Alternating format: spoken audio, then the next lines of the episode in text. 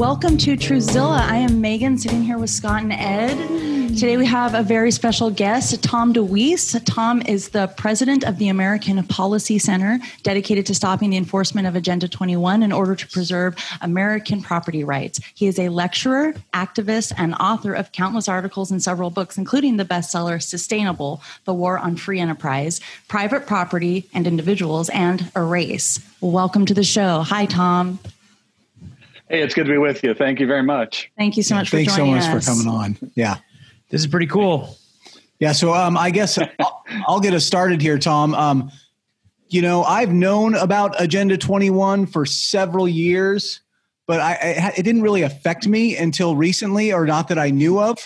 So um, lately, as as we're seeing uh, so many things in the world roll out, and uh, you know, since we've had COVID and uh, you know, just just all the different things with the the fires, the um, the BLM, the protests. Uh, there's a lot of things have been pointing us into direction to see what's really going on, and we keep coming back to Agenda 21. And uh, we've tried to, you know, to do our part to to learn a little bit to kind of catch up. But uh, what what I'd love to hear is someone who's spent 30 years uh, looking into this uh, to tell us a little bit how you see this agenda, um, what it is, what and and uh, how do you see it, Tom? Yeah. Well, let me just give you a little history about this, where it came from. Uh, back in 1992, the UN had an Earth Summit in uh, Rio de Janeiro, and uh, they had what was it 170 some countries were represented there. Uh, 79, no, I'm sorry, it's 179 heads of state were there, and including George H. W. Bush, and uh, they what they called it was the agenda for the 21st century. And the other thing they said about it was this is a comprehensive blueprint for the reorganization of human society. Think about that. Yeah. That is that's a pretty big statement. And uh, all these countries signed on to it. George H.W. Bush said, Oh, sounds good to me.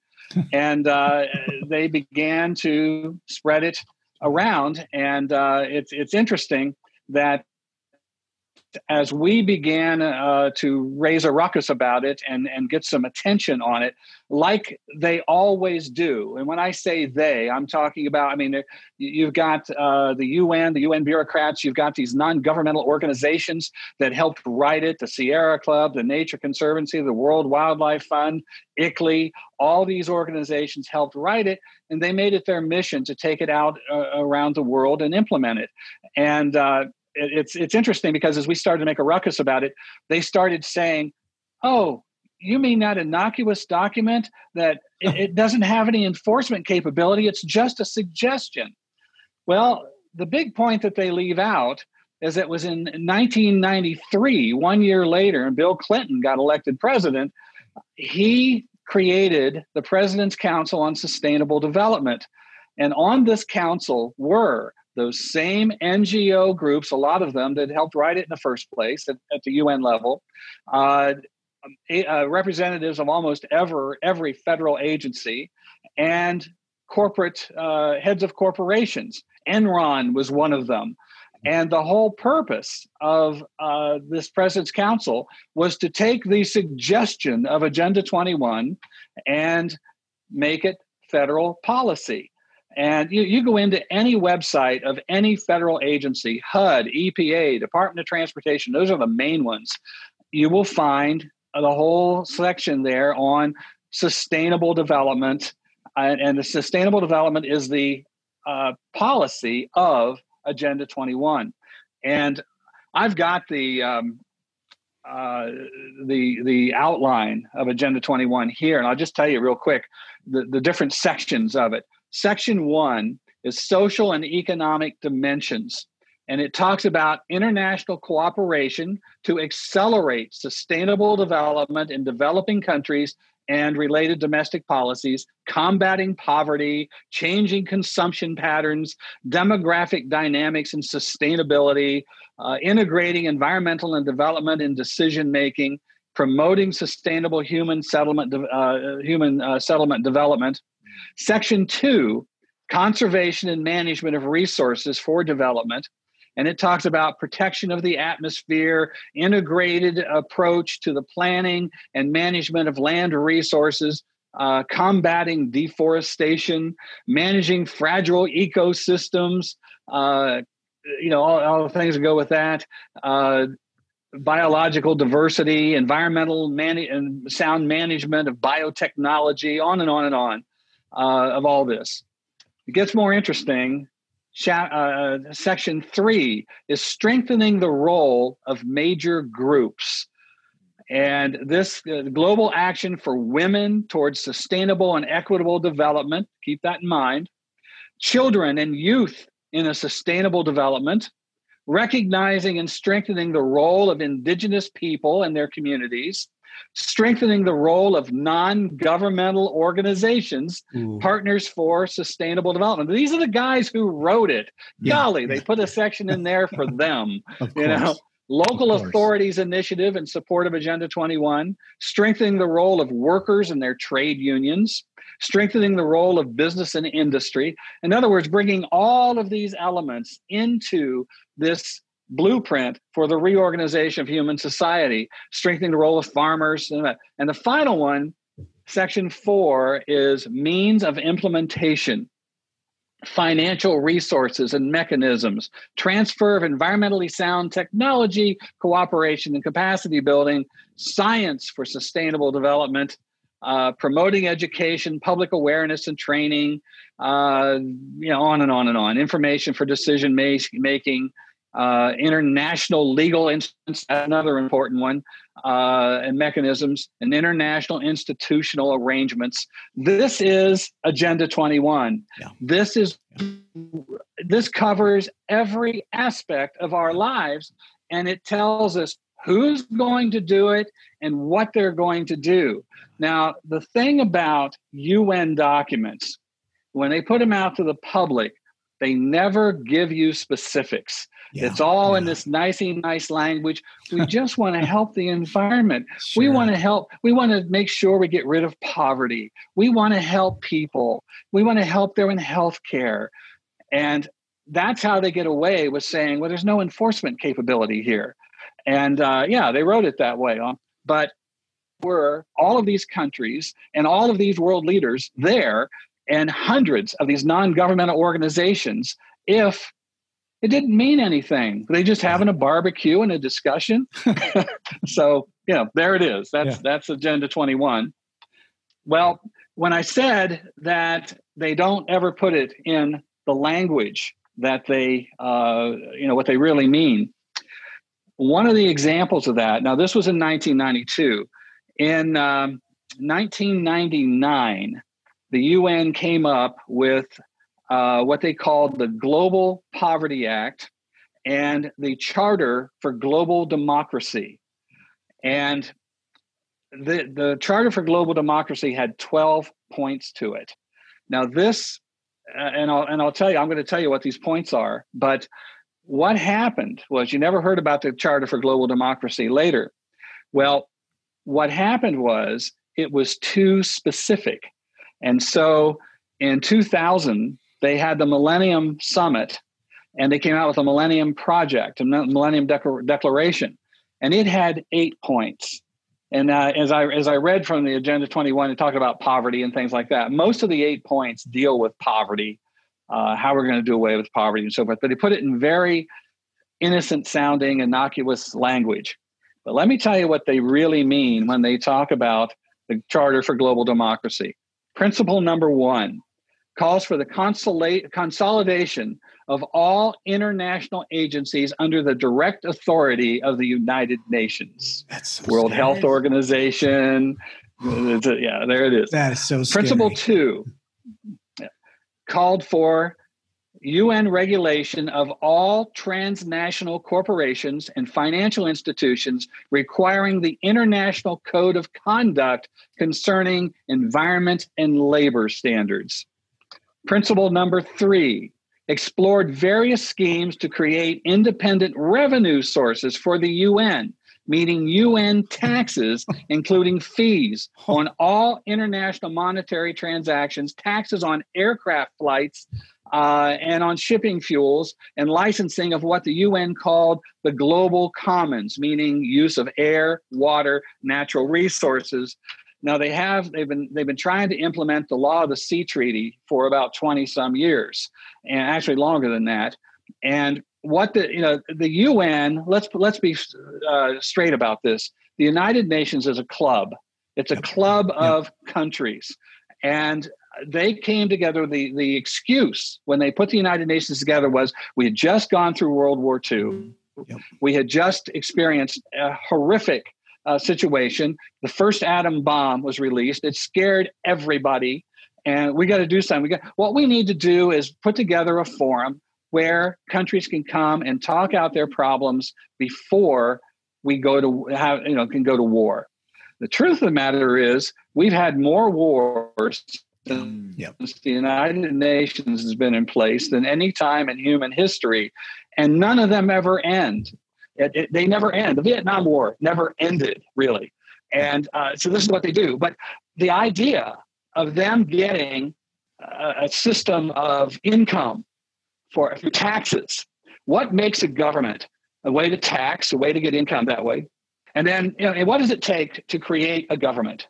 It takes the ability to tax, it takes the ability to have your own standing army, and it takes uh, a judicial system. Well, first of all, principle number two is calling for, uh, you know, to, to create taxes. Uh, principle number three explored various schemes. Oh, that, that was principle number three for the taxes. Principle number four would restructure the UN. Now, this is key they want to eliminate the veto power of the members of the Security Council and eliminate the Security Council. Now, the Security Council has been a thorn in their side since day one because all these communist countries trying to push through all these kind of policies and the united nations or the united states has stood up time after time and used their veto power it only takes one member of the, of the security council to veto something and they can't go forward so, what do they want to do? They want to get rid of that. Now, what they want to do is create an assembly of the people instead of the Security Council, which would be populated by hand-picked non-governmental organizations. Make in other words, this would be our representatives as the people. You know, we always say all the time, we didn't vote for anybody who's the head of the UN. Well, now they want to say that the Sierra Club and the Nature Conservancy and the World Wildlife Fund and uh, on and on and on are the NGOs. They would be our representatives. How lovely. What they want to do. Principle number five would authorize a standing UN army. Oh Principle number six would require UN registration of all arms and reduction of all national armies as part of a multinational global security system under the authority of the United Nations. Principle number seven would require individual and nation national compliance with all UN human rights treaties and declarations, everything. National sovereignty would be dead.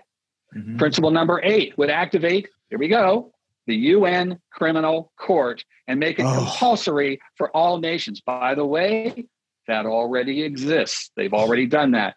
So there you have it taxes, army, court system. Principle number nine called for a new institution to establish economic and environmental security by ensuring sustainable development. Mm. And principle number 10 would establish an international environmental court. Principle number 11 demanded an international declaration stating that climate change is an essential global security interest that requires the creation of a high level action team to allocate carbon emissions and so forth. Principle number 12 demanded the cancellation of all debt owed by the poorest nations, global poverty reductions for the equitable sharing of global resources all allocated by the United Nations. Oh, of course. Of course. So there, wow. it is, the Charter for Global Democracy. Never heard of that because no. it was too specific. But yeah. take a look at all of the policies that we're dealing with today. Every single one of those things are being discussed, and most of them are in the Green New Deal. And yeah. this is what the United Nations does.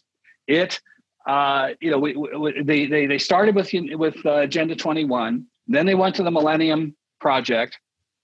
And then they came out with Agenda 2030. Yep. Each of these is more specific than the last. Sure. Uh, but they but they always couched it in this very innocent sounding language until the Green New Deal, and the Green New Deal said it all. And they, for the first time, they were openly admitting hasn't got anything to do with environmental protection. It yeah. has to do with yeah. global governance and controlling every action of, of people. Wow. So there you yeah. have it. Yeah, and it, and it's like and, and, and as I've brought all this out over the years, I have been attacked, and all I've ever done is quoted them. Yeah. I'm not clever enough to make this stuff up. Yeah. it's it's insane. It, it's insane. I mean, it's I mean, it comes down to the I mean, what we kind of know what they want, but it's they want one world government headed by the UN, and they want to control everything we do, say, eat, uh, the water. I mean, every every everything. They want to control everything. And then if if you get out of line, you're going to their court. Mm-hmm. It's uh, yeah, it's so scary, and uh, most people don't know now, that this now is break, real. Break it, yeah, and break it down. When you say they want to control all this, they want to develop, uh, you know, uh, push everything in their direction. Now, how do they do that? And that's where it gets down into what we what we've been talking about uh, of Agenda 21 being implemented in every single community in this country. Mm-hmm. Now, uh, for the last 50 years, the I, I, I'll, I'll just go back to the election of Ronald Reagan when he won 49 against Jimmy Carter.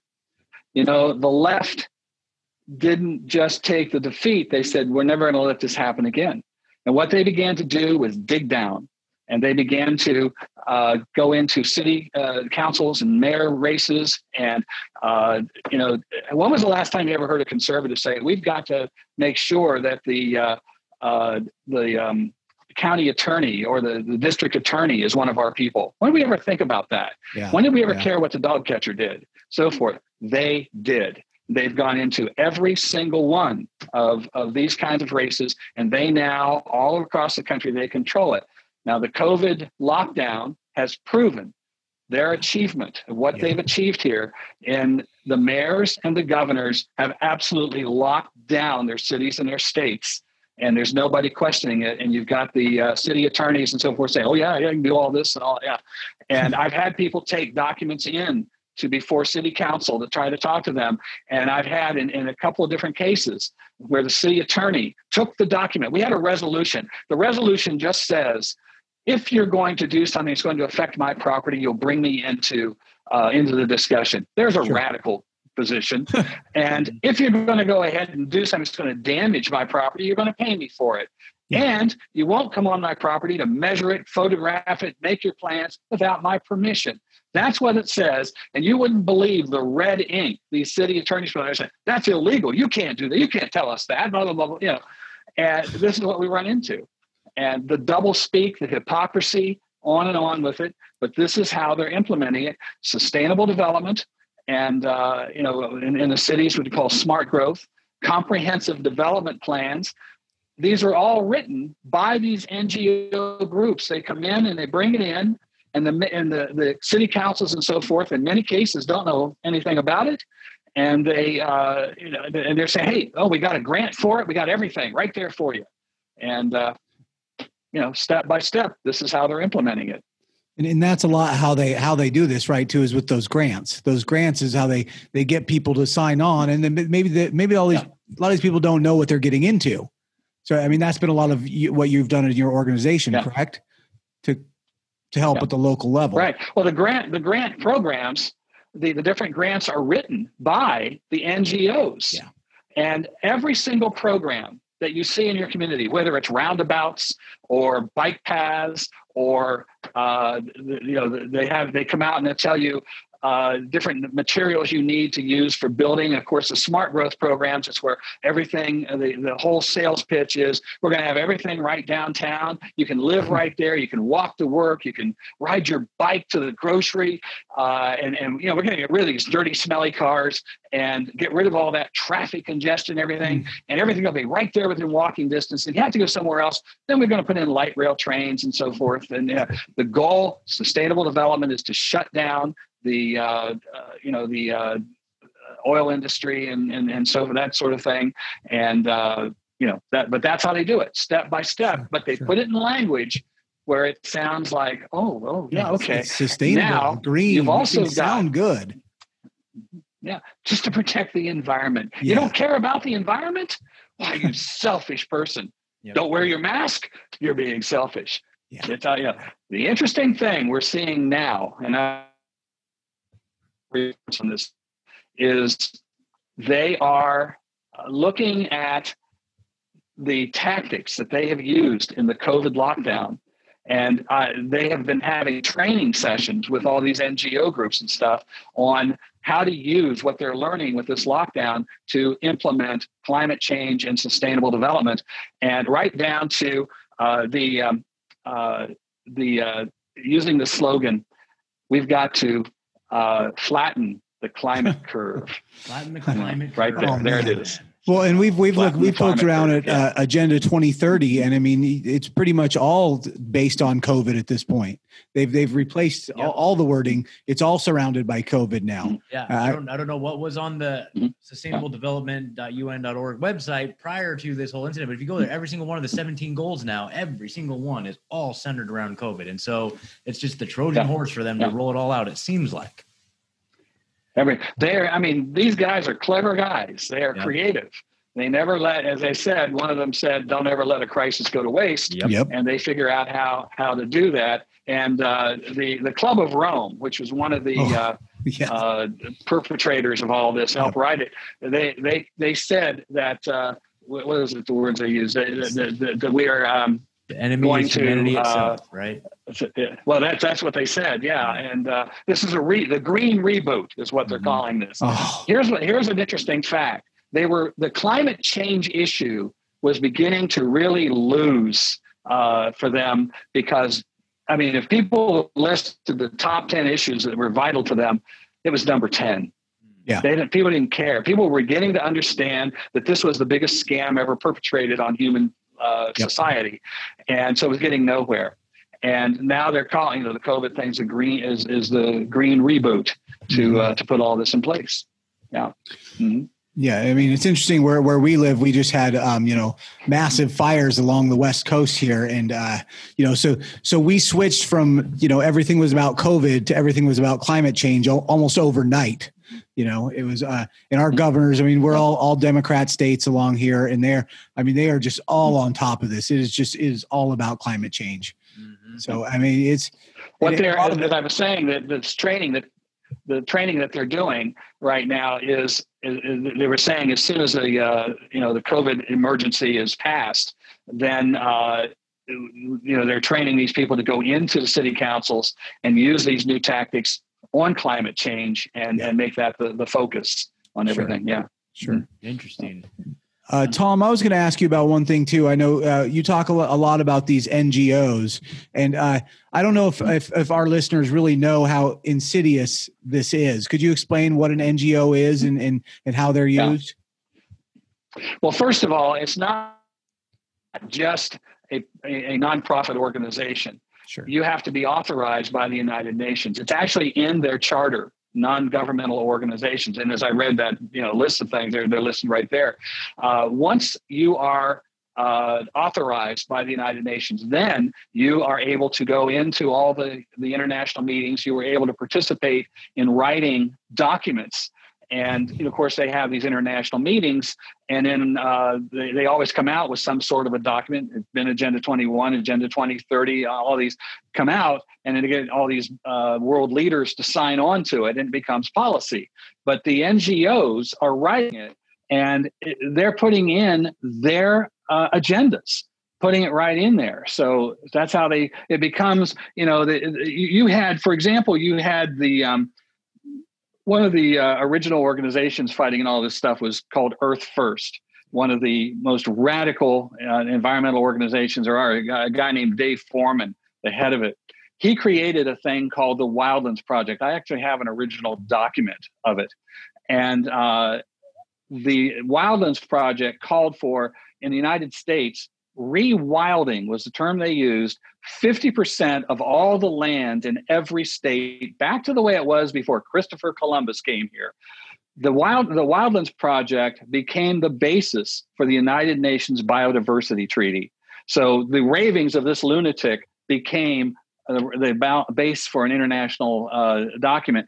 Let me just give you one thing that Dave Foreman said. He said, "My three main goals would be to reduce human populations to about 100 million worldwide, destroy the industrial infrastructure, and see wilderness with its full complement of species returning throughout the world.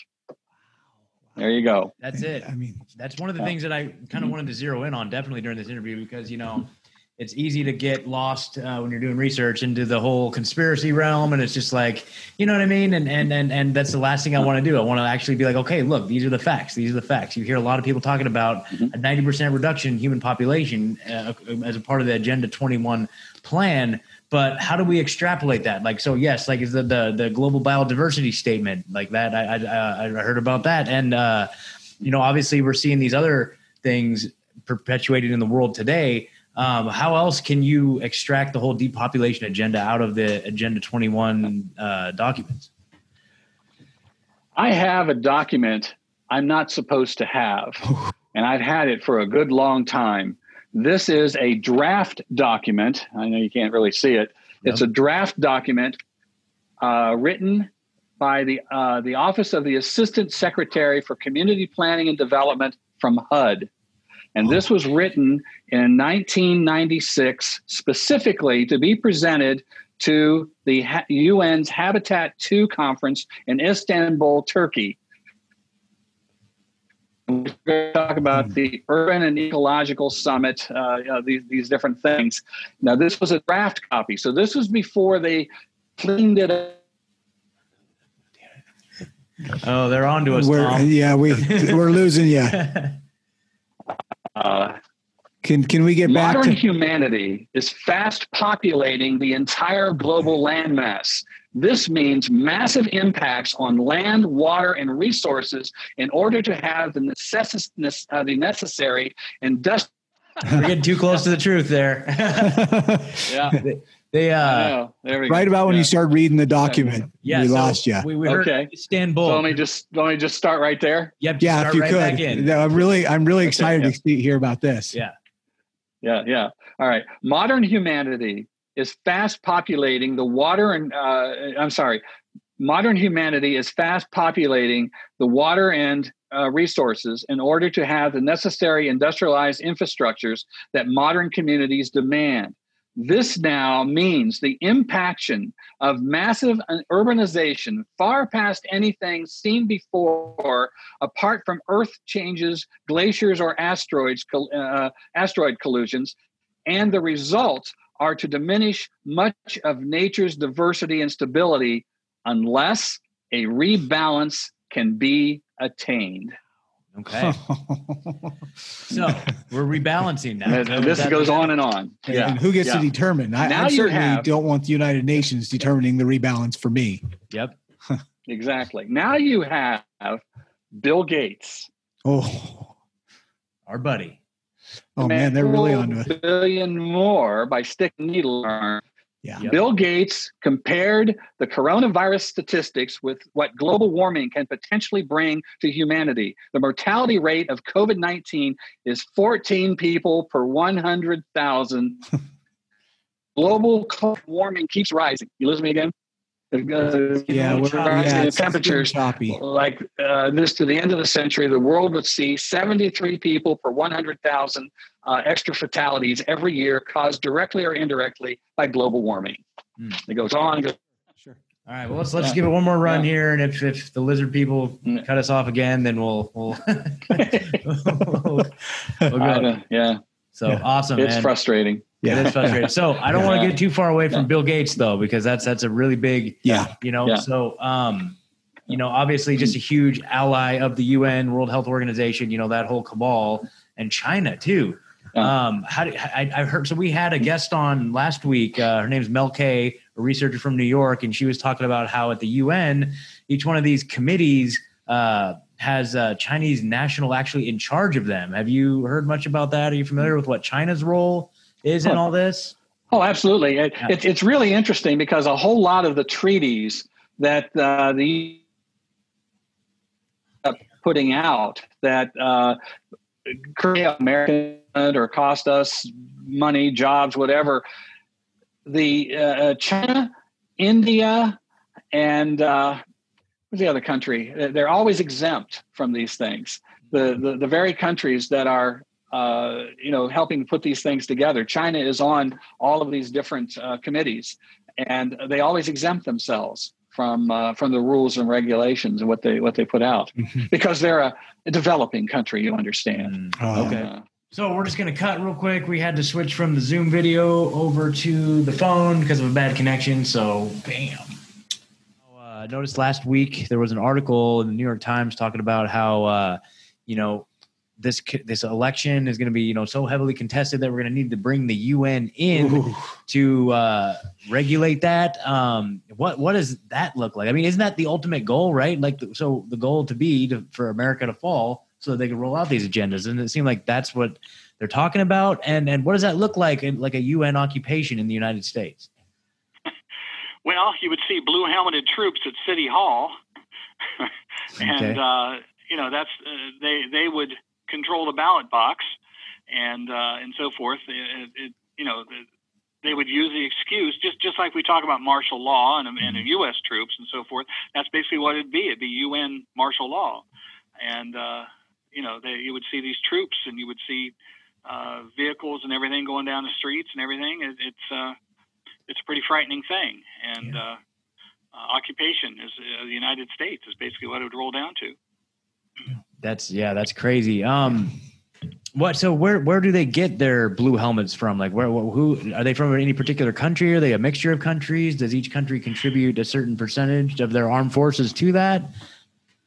Yeah, they do. That's the interesting thing when they talk about bringing in UN troops, because most of the troops that the UN has are from the United States. That's what I was thinking. But uh, you know, but uh, you know, the other countries, yeah, they they uh, supply troops. From England supplies troops, and you know various other countries do. So uh, uh, yeah, it's, and that's the thing when they're talking about uh, a UN military. This is where it would come from. It, they would uh, take away all the national sovereignty of uh, free nations, and uh, they would you, you would probably see a draft of uh, soldiers uh, from you know each country, but they're now one big global community, and you know it would be pushed into serving for the United Nations, and uh, that's how they would do it. Yeah. So I've heard too that like okay, so for example, each each country has their own standing army, and that makes sense because you're in potential conflict with other countries that have their own standing army. But in a system where it's one global government and you have one global army, who are they fighting? I heard the it was like, uh, yeah. What, what are your thoughts on the citizens? Like, who are they fighting? Yeah. That's a good question. It's a really good question, and, and what they they're they're really a police force mm-hmm. designed to make sure that nobody rises up in opposition to anything the United Nations wants to do, and keep con- complete control with the, their global village. And uh, you know, the one thing that the United Nations does not want is any kind of opposition. And the other thing they don't want is any country uh, trying to do things independently that messes up their well ordered society. One of the examples of that is uh, inventions and so forth. The uh, at the um, uh, in in the UN meeting where they came out with Agenda 2030, one of the things they were talking about there was called zero economic growth. Now think about that. Zero economic growth. That meant that there everybody would be equal. There would be no rising, no falling. Everything would be right exactly the same. But if you have zero economic growth, then you can't afford to have some little hotshot over here who invents something that completely throws off everything else they had. Uh, for example, if uh, you know we were in in those times in the past, uh, Thomas Edison when he comes up with the electric light and getting electricity in every every home, completely upset the natural order of things. You know, Thomas Jefferson and Alexander the Great lived in the same world. They both lit their homes with a candlelight, and they both rode horses for their transportation. Thomas Edison comes along. Uh, Henry Ford and completely revamps everything with the automobile. The Wright brothers had, you know, made it we could fly. Uh, under under these circumstances, if the UN had its way, those guys would be uh, probably uh, executed for heresy. You know, yeah. and uh, so you know this is this is what we're looking at that, that no longer would you have uh, hopes and dreams and goals of your own life of what you want to do and how you want to do it uh, the ability to earn uh, some sort of wealth on your own all of that would be gone that would be selfish that would be evil not allowed to have that this is the utopia that the United Nations is set on putting together. And if you read the documents, if you read the Green New Deal, you read all these other things that I've been talking about here, there's no question that's exactly where it goes. You don't question what they're doing. And, and, and if you think, well, that can't be done, take a look at the argument on Black Lives Matter. Just say to them, well, all lives matter, and they go absolutely off the bonkers, you know, the end yep, of it, yep. because that is selfish, and you don't understand what we're trying to do. Well, there you have it. Wow. No, they've they've been co-opting uh, like the the whole population through through these things. I mean, with cancel culture, and then now we have Black Lives Matter and and these different things. I mean, and it goes back to the education system too. They've and how they educate our children at this point. Um, I know you've talked. I've heard you talk some about education. How what do you what do you think about how how this agenda has been implementing through our education system? Oh yeah, back in uh, again when Bill Clinton was president, and he implemented the um, uh, workforce development boards, and uh, you know there were three different programs that he was putting in place to completely revamp the American education system. It went away from academics and became uh, job training and uh, uh, basically um, attitude adjustments and so forth uh, to to control how you think and what you know and so forth. You ask these children today anything about American history uh, or even geography, things like that. You, you, have seen these videos. People take the cameras around and they ask people these questions. And you know what what year was the War of 1812 fought? 1922. Uh, you know, they, they know nothing about academics. Yeah. They know nothing about geography. Ask them where England is. Yeah. You know, things like that. Yeah. They don't know. Yeah. And because we went to behavior modification and you think this way, these are the attitudes, values, and beliefs that you're going to have. And anything your parents taught you, uh, is uh, verboten. You're not. Look what they're saying right now with these. Uh, you know, where the kids are learning from home right now, watching their computers, and they've put out an order that parents are not allowed to monitor this. Really? Why? You know, oh my God. this is this is uh, the stuff that we're hearing. But this is this is how it operates, and the you know the education system is no longer about academics it's about behavior modification and a few years ago uh, one quiet Sunday afternoon, I got an email from a guy from a, a UN NGO group called the Eden Foundation. And he was attacking an article that I had written on global warming, and the word Nazi was used, and you know, so forth and so forth. Of course. Well, I did a little research into the Eden Foundation about what they were about. The Eden Foundation advocated a policy called globally acceptable truth. And oh, what they God. said was uh, if, you know, the reason that we have war and poverty and strife is because there's too much knowledge. It's too difficult for people to make decisions with all this stuff they've got to deal with. So we're going to take care of it for them with globally acceptable truth. And without using that term, that is the American education system today. Yeah. Yeah. I mean that that just makes me cringe hearing that. we're seeing that. I mean, we're seeing that with censorship roll out right now. I mean, especially since since uh, the COVID nineteen pandemic has hit. I mean, look at how many doctors and scientists and and and people that that if you don't go with their narrative, you're shut down. You're taken off of everything. You, I mean, people. I mean, Totally. Yeah. Just today, there's a yeah. big purge. Yeah. Some of our friends on uh, YouTube, you know, their channels are completely gone. Hundreds of thousands of subscribers. You know, their income gone, just gone. Yeah. yeah. Basically, what I have been warning about for 30 years Yeah. Yeah. is all right there in front of you today. Yep. And uh, you know, it, it, you know, I'm, I'm I'm the nutcase. I'm the radical. Uh, you know, We're with conspiracy you. theorist, scaremonger. and all I've ever done, as I said before, is quote them. yeah. Totally. That's all yeah. I do. You know.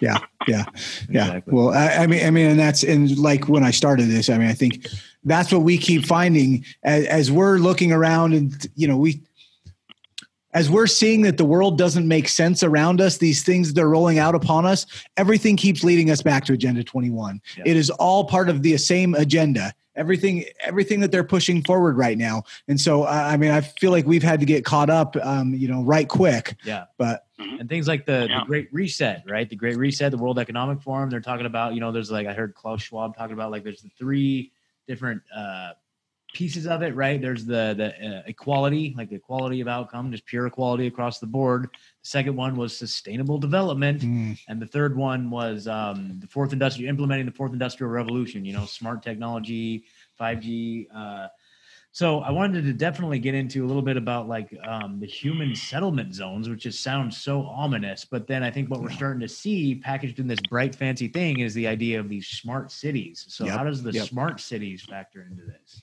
And then Yeah. if you could touch on maybe what the idea of a human settlement zone is and how those correlate. Yeah, these, um, as I mentioned earlier, the, the smart growth program, which is what you see in almost every single community. Uh, and what is that? Uh, give you one example. The poster child of smart growth was Portland, Oregon, 20 years ago. And one of the first things they did was they put around the boundary of the city what they called an urban growth boundary. And they said no growth will take place outside of this boundary because that is urban sprawl. And urban sprawl means people have to drive further to work, and so they uh, are, um, you know, they're going to use more fuel, and uh, we'll have to spend more tax dollars for infrastructure, and on and on and on. So we're not going to have any of that out there. Everything's going to be right here in this in this city, and uh, what uh, happened in those 20 years, they uh, the Earth, urban growth boundary never expanded, but the population grew by 80 percent, and now they have a housing shortage, and they are now beginning to. Uh, Oregon was the first state to do this as a state to uh, ban zoning protection for single-family neighborhoods, and the excuse to that is we could put in that backyard that you have, we could put a hundred families there in one of these high rises, these stack and pack uh, sustainable buildings, and the sustainable building is built by with certain materials. It is, uh, you know, it, it, it's uh, we can we can control the uh, energy that is used in it, and uh, everything is right here. So what you're going to see here, and this is in my book Erase. This was kind of the, the center of, of uh, what I was writing about. The um, when they now are de- uh, demanding that we use the um, uh, what they call alternative energy or natural energy, uh, winds power and solar power, which literally does not work. It does not. It supplies like three percent of our thing. I, every time I've ever gone anywhere and people had these windmills up there and everything, and I say, "Well, how much power does that bring to you?" I was in Wisconsin. They were taking me a tour around, showing me all these things. I said, "How much power does that generate?" He says, "Nothing." you know, half the time you see those things not turning. Well, what when that is the only power we have, like they've now demanded is going to happen in California. It's now policy in California to get rid of all power except wind and solar. What's going to happen is here they are all living in these high rises. You know, they've gone as high as they can go. If they go any higher, there's the the air will start getting thinner.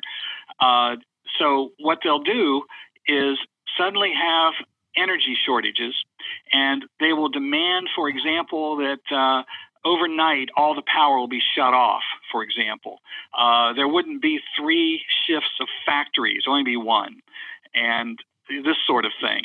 What happens if you're living on the top floor and the elevator's not running? You know, what happens to any kind of nightlife, restaurants, uh, other things that are open at night, entertainment places, things like that, all gone. That is the utopia of smart growth and what they're doing. And if you, these cities are putting together these comprehensive development plans pushing for that, and you will see in there uh, provisions for uh, international development plans, international plumbing codes, international electric codes. Everything is one size fits all. Uh, so everybody lives exactly the same, and uh, you know it doesn't matter what your own particular problems are or your own situation.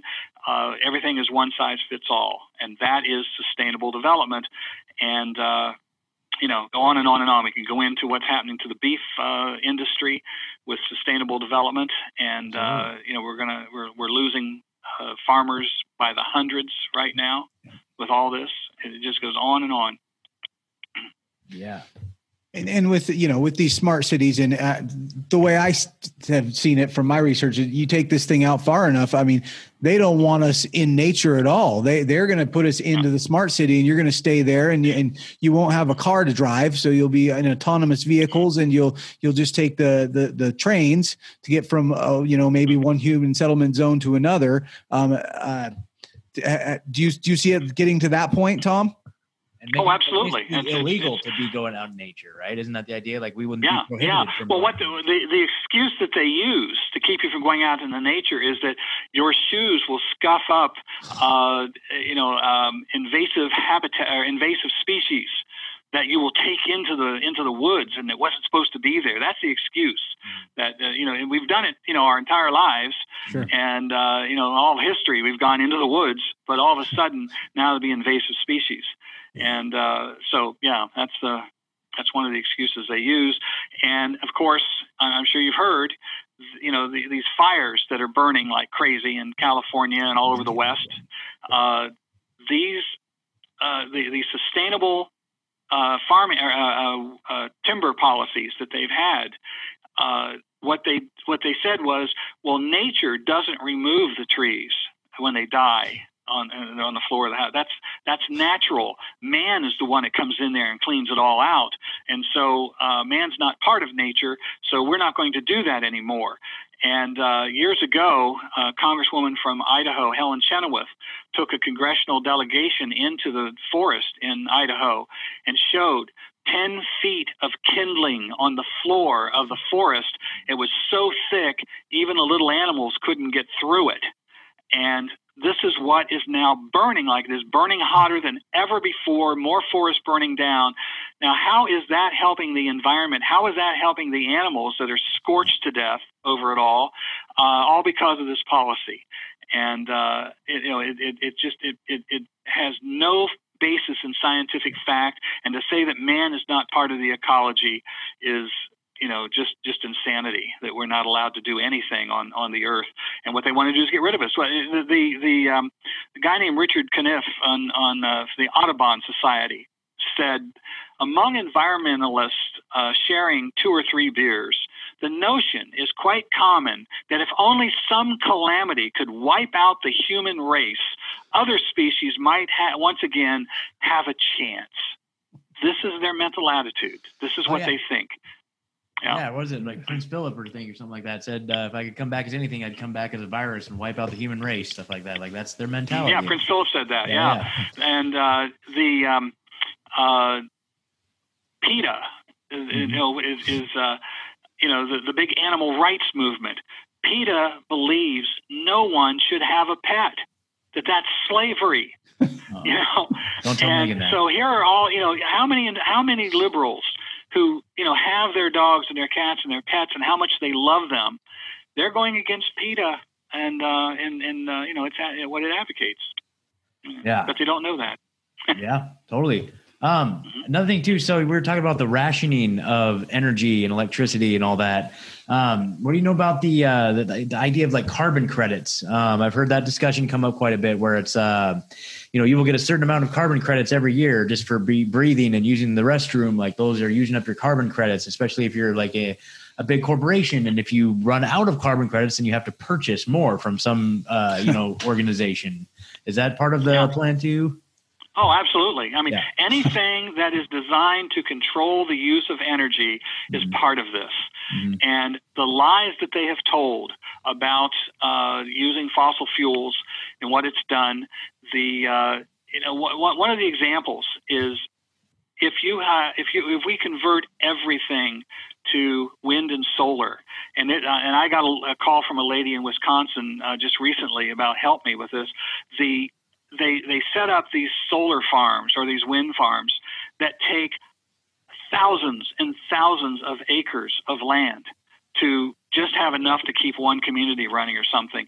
Uh, I was told uh, by an expert on this several years ago that at that time, this is back in the 1990s, at that time, if they wanted to use just wind power to make up the shortage of, of electricity that California had at that time, it would take an area the size of Connecticut to do it, Mm. just for a shortage of the power that they had. Imagine if the entire country is converted to this.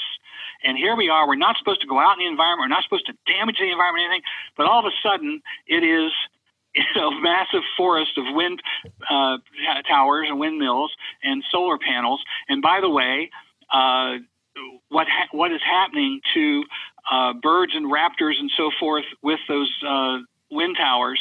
Uh, there's actually one NGO group that their their uh, mission is to go out and clean up all the dead birds that lay underneath them so nobody sees them. You know. Wow. And uh, uh, on and on like that. So th- th- this is this is insanity because it's what you talk about. Uh, you know, for of course you, you mentioned nuclear energy to them and their heads explode. Mhm. But one nuclear plant that takes up about three acres of land, you know, can power uh, New York City, you Mhm. know, with, and more. Uh, and we've never ever in this country had uh, anyone die from, uh, you know, a nuclear uh, power plant, but just fossil coal plants and so forth. The uh, the same thing. One plant, two or three acres of land, and it fuels everything. And uh, you know, I, I'm sure you've heard all these things. The the, the electric cars Yeah. that are yeah, supposed to, yeah, you know, protect us all and everything, and the batteries that it takes to make them. Well, the interesting thing is the the wind power, the the the you know the big big uh, blades and so forth. First of all, they take oil to make it turn. Oh. Second of all, the blades are not biodegradable and they have huge stacks of them everywhere. So every single thing that they come out to try to say this is environmentally correct is a disaster to the earth. Every single thing that they're talking about, uh, you know, and I, I've often said if environmentalists would come out of their towers in New York City and actually touch the ground, they might know something about the environment. And I, one one of my favorite stories on this is um, back when, uh, if you, you might remember, the whole issue of the spotted owl out in uh, Oh, yeah. Washington and Oregon and out there. And there was a uh, community meeting. I think it was in Oregon. I'm not sure. Um, and uh, they were they were telling the people how they were going to protect the spotted owls and that they were all endangered. Uh, first of all, they were finding spotted owls living in McDonald's signs and under bridges. So human beings being around spotted owls weren't hurting them as long as they had a food supply. But they had this meeting they were going to tell everybody how, you know, what they were going to do with it. And of course, you know how the environmentalists just absolutely worship the Native American Indians. You know, that these people lived off the land and only took what they needed. And that's the way we should all live. Well, at this particular meeting, an Indian chief got up and indicated he wanted to be recognized. They had this whole big thing about spotted owls. They, oh, oh, yes, chief, yes, speak. You know, they're all excited he's going to speak to them. And he looked at him and he said, in my religion, the spotted owl is a symbol of evil, and I will kill one anytime I find it. oh, I love it. That's That's great. great. That's great. Yeah. That's awesome. Whoops. So, so Tom, this is a UN Agenda 21 is a uh, grounds up local, locally implemented problem. What are some local solutions that we we can implement? Uh, and what have you learned through the COVID thing? And maybe this would be a good segue into telling us about uh, some of the activism you do at the American Policy Center, uh, as far as the, Yeah, you know, the local level I'm- I'm- goes. Glad you brought that up because, you know, people, I'm getting calls all the time with people saying, is it over? can we ever stop it? Mm-hmm. And I've always yeah. said I'm the Pollyanna of the movement, and mm-hmm. I, I, I, you know, one of the things our side has got to do is accept little victories. We we get together, we get all upset about something, and maybe a hundred people will show up at City Hall and protest something, and nothing happens. And you know, and I'll say to them, "Well, what did you do the next day?" Well, nothing. It didn't work. That's our problem. We want to win today, and we, you know, and, and, and we don't want to do the work. For 50 years, we have seen the left dig in and they have put their people in every single level of government and no matter how small and we've let them do it and we've done nothing. We haven't been uh, organized precincts. We have you know we'll get we get excited about a presidential election but we don't pay any attention to the mayor the city councilman. And uh, so you know here we have we're seeing with the covid thing exactly how far and how much they've achieved and it's not fun to do that work. That's the problem. And we have to dig in. What we're doing right now, the American Policy Center, we're running a series of webinars. We just uh, produced a new uh, workbook, a manual, uh, local activist manual, and workbook on how to fight back on the local level. And, uh, you know, it's, it's interesting. Uh, we were preparing this, and I, I've known for years how to fight back on this. But all of a sudden, when this COVID thing came, I thought, well, what's going to happen here? We, are kind of in a new world. I don't know exactly what we're going to deal with. And I sat back and I watched to see what would happen? Well, what I what was proven to me was I was absolutely right. Local, local, local. It was the mayors, it was the governors, it was city councils that have moved to shut things down, and this is where we have to start working. So you have to dig in, and so we're teaching uh, people to uh, you know how to organize. And I, I, everybody who comes on the webinars, I tell them, I want you to picture that person who has never been an activist before and sitting there going, I want to do something, but I don't know what to do. That's who we need to talk to. That's who we need to to uh, to train, and that's what we're working on. And uh, so we we've done five webinars so far. Uh, they're on our our website at AmericanPolicy.org, and uh, we. Um, you know, are, are, steadily moving forward. But what we have to do is, uh, you know, we, we've there are certain ways to fight back on this. One of the things that's, that's happened over the years is people hear somebody like me speak and they get all hopped up about we're going to fight Agenda 21, and they run into City Council and they say, "You're implementing UN Agenda 21." well, most of the city councilmen never heard of this, at least at that point. And behind them is this horde of NGOs, yeah. and they're in there behind them saying, "Don't pay attention to him. The guy's nuts." And people wonder why they shut off to them and they don't pay attention to them anymore. Uh, some of the things that we do, we elect a new city councilman, and in most cases, city councilmen are not evil to begin with. They are just people who want to get involved in, in a community. Well, the first thing we do is ship them off to meetings, national meetings of the, uh, uh, you know, the, uh, national, uh, uh, well, not ICLEI. I, there, there are the National Conference of Mayors, the uh, oh, oh, yeah, yeah, Association. No, the, yeah, I'm sorry. These kind of things. Yeah, yeah. my bad. I didn't mean, I didn't mean you guys do. I meant, I meant they do. They do that. My bad. Yeah, yeah, they do. And so they go to these things and who are they hearing from the podium? They're hearing ICLEI. They're hearing yeah, yeah. Uh, Sierra Club and these guys, and they're and then they're telling them, "Hey, we've got a we've got uh, sample legislation right here for you, and we got the money hmm. for you too." And then the guy comes home from from these meetings, and they're met by representatives of the same groups, and they're saying, "Yep, did you get that sample legislation? Here's the grant money. Here's everything." And then along comes somebody like you know heard me talk and they start talking about agenda 21 and you know they just dismiss them. This is what's happening. I you know i, I had a, uh, a, a report a city councilman said you know this this is this is what's trending you know, put our people mm. down saying that. So we have to focus on the local level. And what I tell people is instead of talking about international policies, we now know, as we've established here in this conversation, where they're coming from. But now take a look at what they are in your community. You can look up the comprehensive development plan, probably on their website, and you can begin to look through it and see. In many cases, you're going to see whole neighborhoods that are affected by this. In many cases, they are minority neighborhoods. They're going to bulldoze, they're going to take them all out of there.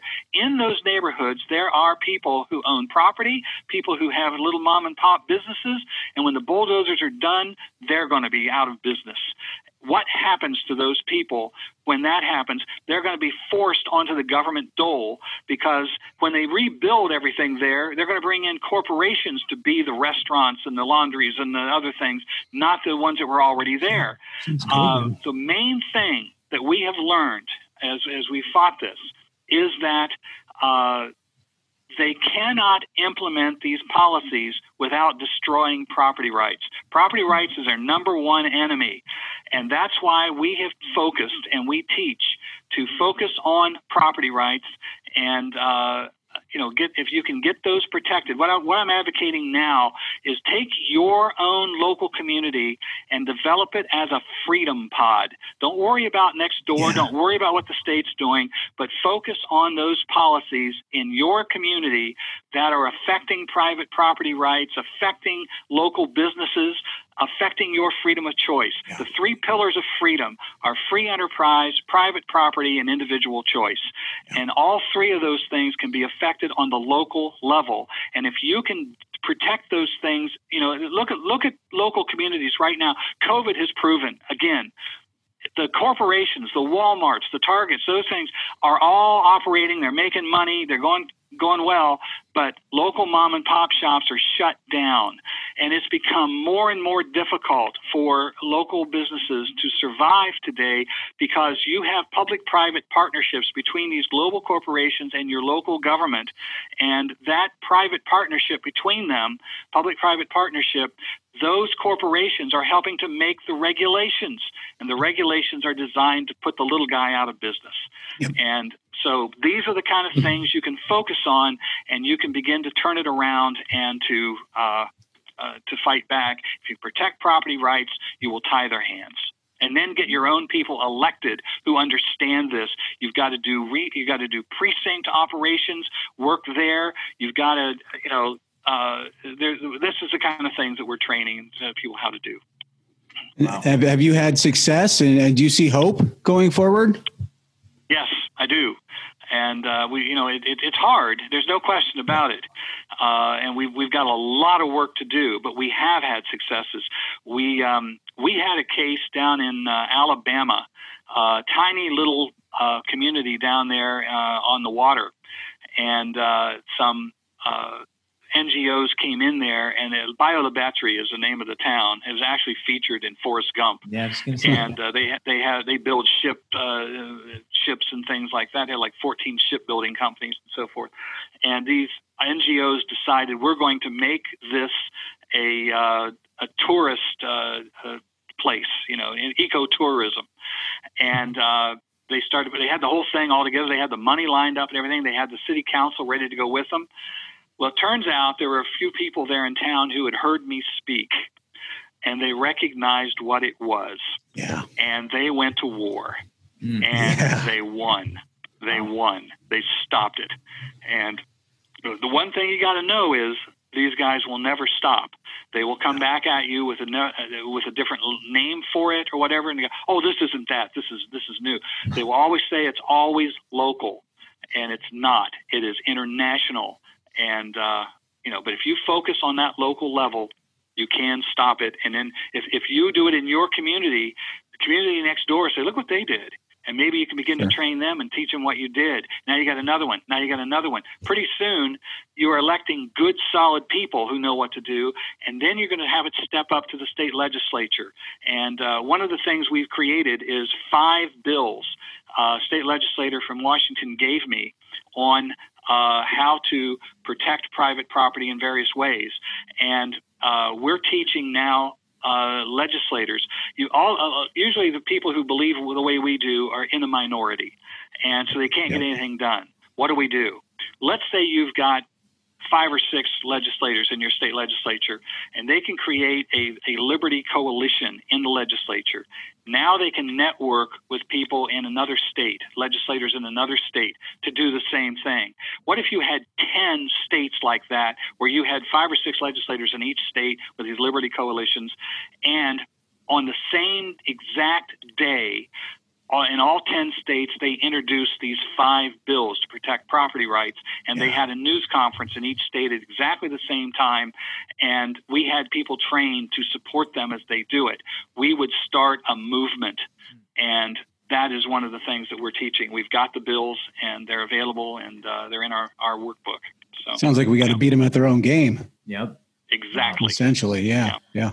Wow, that's really good stuff, man. I'm, I'm, really hoping that our listeners take all that and run with it uh, yeah, wherever you're at in the world, man. Look into your local communities. Like, just do a Google search with your city's name and sustainable development, and see what you see what you come up with.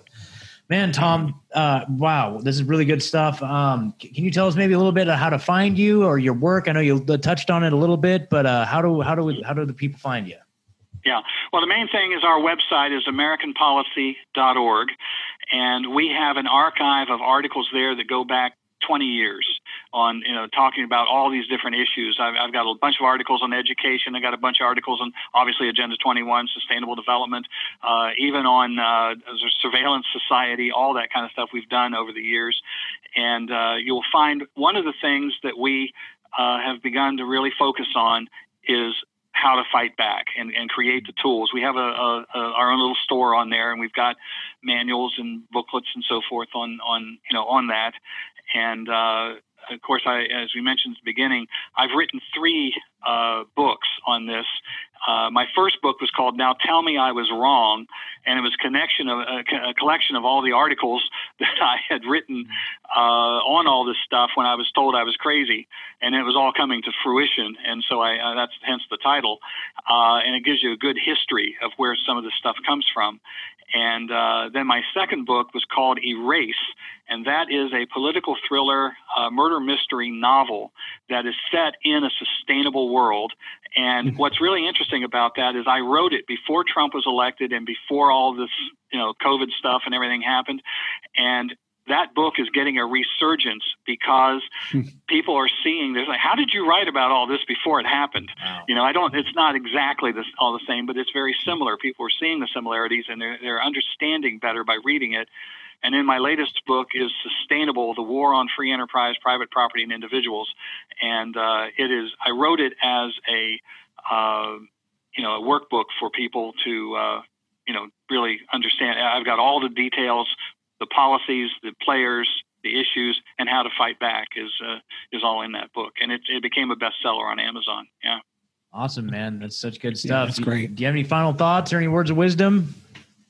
Yes. Don't give them our nation. Fight.